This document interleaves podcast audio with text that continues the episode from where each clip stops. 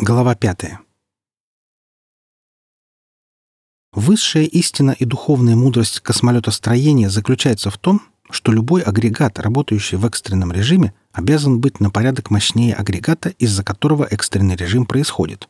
Давно замечено, что чем маниакальнее педантизм, царящий в конструкторских бюро, тем выше соотношение мощности тормозов к двигателям. Космолетостроители планеты Шелезяка не были ни маньяками, ни педантами. Они были параноиками. Направленные дюзами по ходу полета, двигатели экстренного торможения в сто раз превосходили по мощности сам гипердрайв. Повернувшийся на всем скаку к газовому гиганту задом, трехкилометровый подарочек звезданул торможением так, что не будь на борту искусственной гравитации, экипаж пробил бы иллюминатор ходовой рубки своими атомами. Не развернись космолет-алкоголик, остановился бы как вкопанный, как горящая изба, схваченная под узцы, как... «Вот это да!» — синхронно выдохнул экипаж, завороженно разглядывая изменившееся мироустройство в иллюминатор. Посмотреть было на что. Увеличенная в сто раз сверхсветовая скорость творила со стариной Доплером все, что хотела. Тяжелая материя космоса, скручиваясь в черную дыру, ломала психику, плющила мозг и окончилась бы энурезом, не пройди экипаж спецподготовку на этот позорный случай. «Командир, мне кажется, или дыра по центру действительно затягивает в себя материю космоса?» Первая пришла в себя Алла.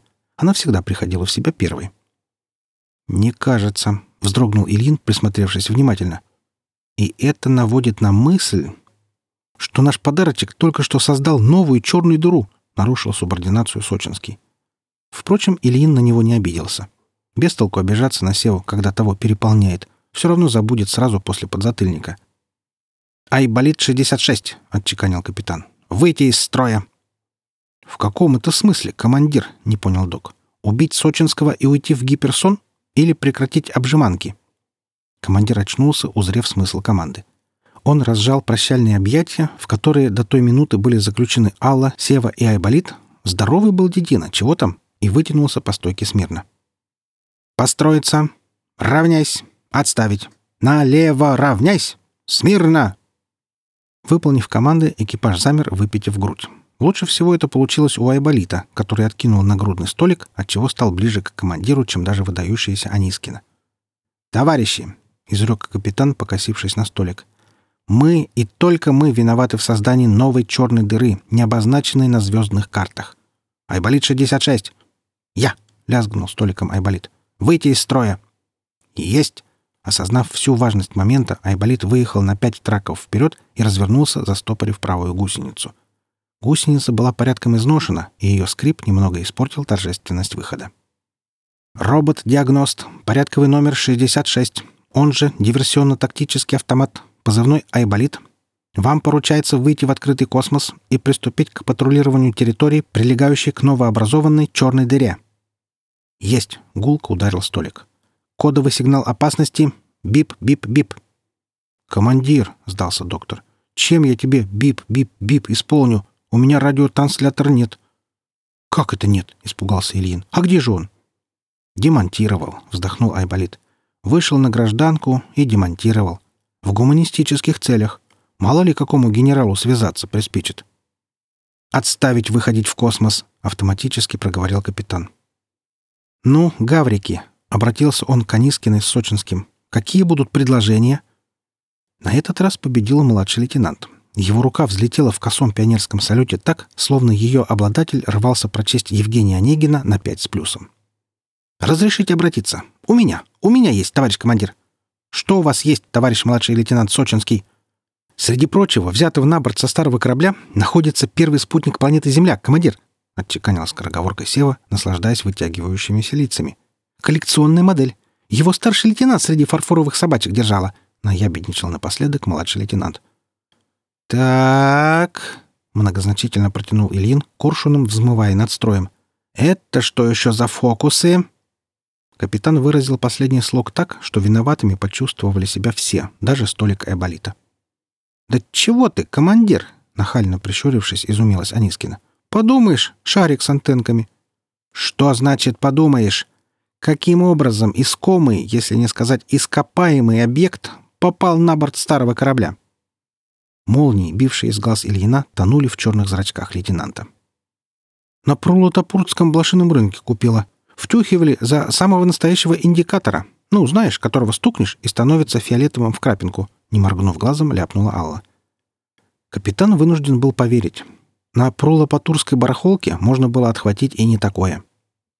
«А что батареи?» — внезапно просветлел Ильин. Какими судьбами легендарный спутник планеты Земля очутился в соседней галактике, капитана волновало меньше всего. В галактике Киндзадза, как и в Греции, испокон веков было все.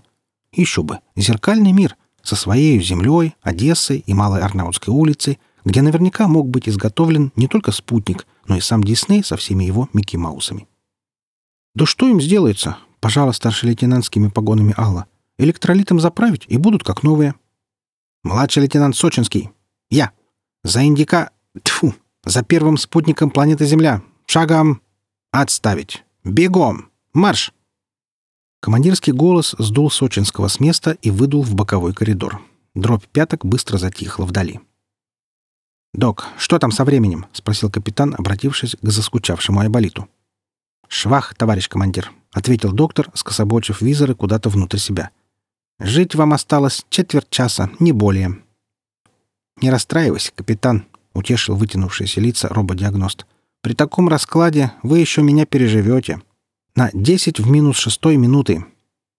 Будучи дипломированным психологом с одной стороны и правдивым до последнего резистора с другой, Айболит не поленился пересчитать миллисекунды в полной надежд доли минут. Ильин бросил взгляд на Анискину, и та согласно кивнула своему капитану. Они без слов поняли друг друга. Скафандр на борту был только один, а все лучшее и последнее, как водится, детям. Застрять рогами в проходе мог только Сочинский. Держа на вытянутых руках 90-килограммовый спутник, младший лейтенант бодался его антеннами, стараясь прорваться в рубку. Когда, выбодавшись до потери пульса, он ввалился в салон, его ждал небольшой сюрприз. Ильин протягивал ему шлем, а старший лейтенант Анискина — кальсоны скафандра.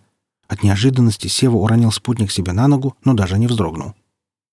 «В самолетике в детстве играл?» Проигнорировав немой вопрос младшего, поинтересовался капитан. «Мухой залетай! Одна нога здесь, другая там!» Не дожидаясь, пока сочинские отпустят тормоза, Ильин свободной рукой сгреб подчиненного и всадил дырявыми носками сквозь заботливо распахнутые кальсоны в недра скафандра. Пока командир инструктировал подчиненного, а Анискина молнией застегивала на последнем кнопки, шпильки, рычажки и прочий бред идиотов-конструкторов, Айболит развинчивал коллекционную сферу, пробираясь к аккумуляторам. Те находились в прекрасном состоянии. В былые времена люди умели делать по-настоящему надежную технику.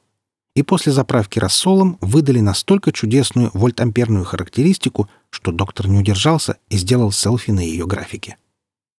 «Как, док, порядок?» — уточнил взмокший от перевозбуждения командир. «Полный», — ответил Айболит, старательно закручивая последнюю гайку. «Не одну тысячу лет пробибикает на таком электролите». «Этого вполне достаточно. Хватай Сочинского и мухой за борт, чтоб через минуту спутник запущен был». «Командир, я, по-твоему, совсем идиот?» — насупился Сева. «Думаешь, не понимаю, зачем меня в скафандр вырядили?» Уйти в обидки ему не позволили. Капитан с размаху нахлобучил на голову шлем и завернул по резьбе так, что едва не свернул шею.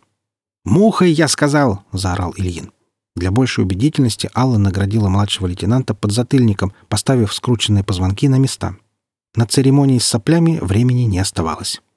Айболит коротко отдал честь, схватил младшего лейтенанта поперек туловища и вместе со спутниками выехал в космос прямо через иллюминатор, благо конструкция звездолета позволяла выкатываться за борт в любом месте. «Ну, вот и все», — спросил Ильин Аллу взволнованно, когда они остались вдвоем. В следующее мгновение командир оказался на полу с рукой, вывернутой в бараний рог. «Ты на что это командирская твоя морда намекаешь?» — спросила Алла, удерживая провинившуюся конечность в любимом захвате под названием «Венерианские тиски». «Я-то думала, ты севку за борт с доком послал, чтобы хоть этот оболтус спасся. Ну там еще спутник запустить. А ты чего это удумал?»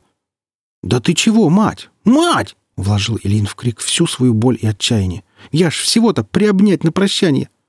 «Я тебе дам приобнять!» — хрустнула его суставом в четырех местах Анискина. «Я тебе такое прощание устрою! Своих не узнаешь!»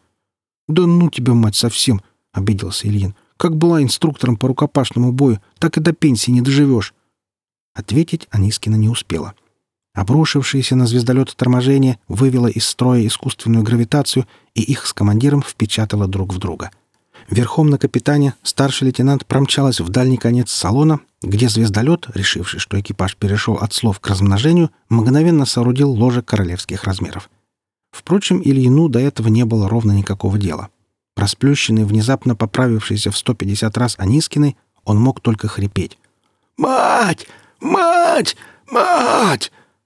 Последнее, что он увидел из-за плеча инструктора по рукопашному делу, был присосавшийся с той стороны иллюминатора Сева Сочинский с круглыми от изумления глазами и Айболит, запускающий спутник в черную пустоту космоса.